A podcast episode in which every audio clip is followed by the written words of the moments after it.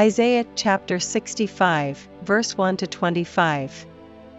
I am sought of them that asked not for me. I am found of them that sought me not. I said, Behold me, behold me, unto a nation that was not called by my name. I have spread out my hands all the day unto a rebellious people, which walketh in a way that was not good, after their own thoughts. A people that provoketh me to anger continually to my face, that sacrificeth in gardens, and burneth incense upon altars of brick, which remain among the graves, and lodge in the monuments, which eat swine's flesh, and broth of abominable things is in their vessels. Which say, Stand by thyself, come not near to me, for I am holier than thou. These are a smoke in my nose, a fire that burneth all the day. Behold, it is written before me, I will not keep silence, but will recompense, even recompense into their bosom. Your iniquities, and the iniquities of your fathers together, saith the Lord, which have burned incense upon the mountains, and blasphemed me upon the hills, therefore will I measure their former work into their bosom. Thus saith the Lord, as the new wine is found in the cluster, and one saith, Destroy it not, for a blessing is in it, so will I do for my servants' sakes, that I may not destroy them all. And I will bring forth a seed out of Jacob, and out of Judah an inheritor of my mountains, and mine elect shall inherit it, and my servants shall dwell there.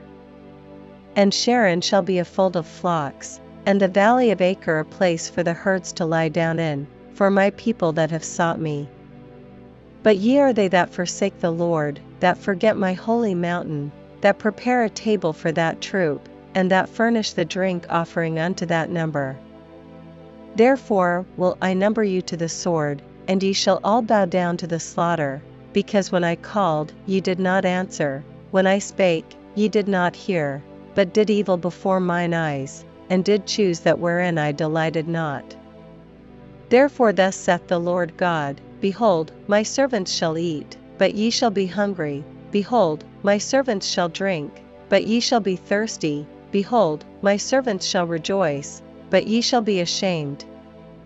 Behold, my servants shall sing for joy of heart, but ye shall cry for sorrow of heart, and shall howl for vexation of spirit. And ye shall leave your name for a curse unto my chosen, for the Lord God shall slay thee, and call his servants by another name.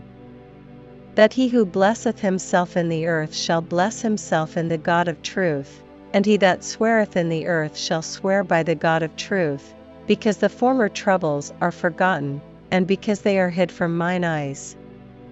For, behold, I create new heavens and a new earth, and the former shall not be remembered, nor come into mind.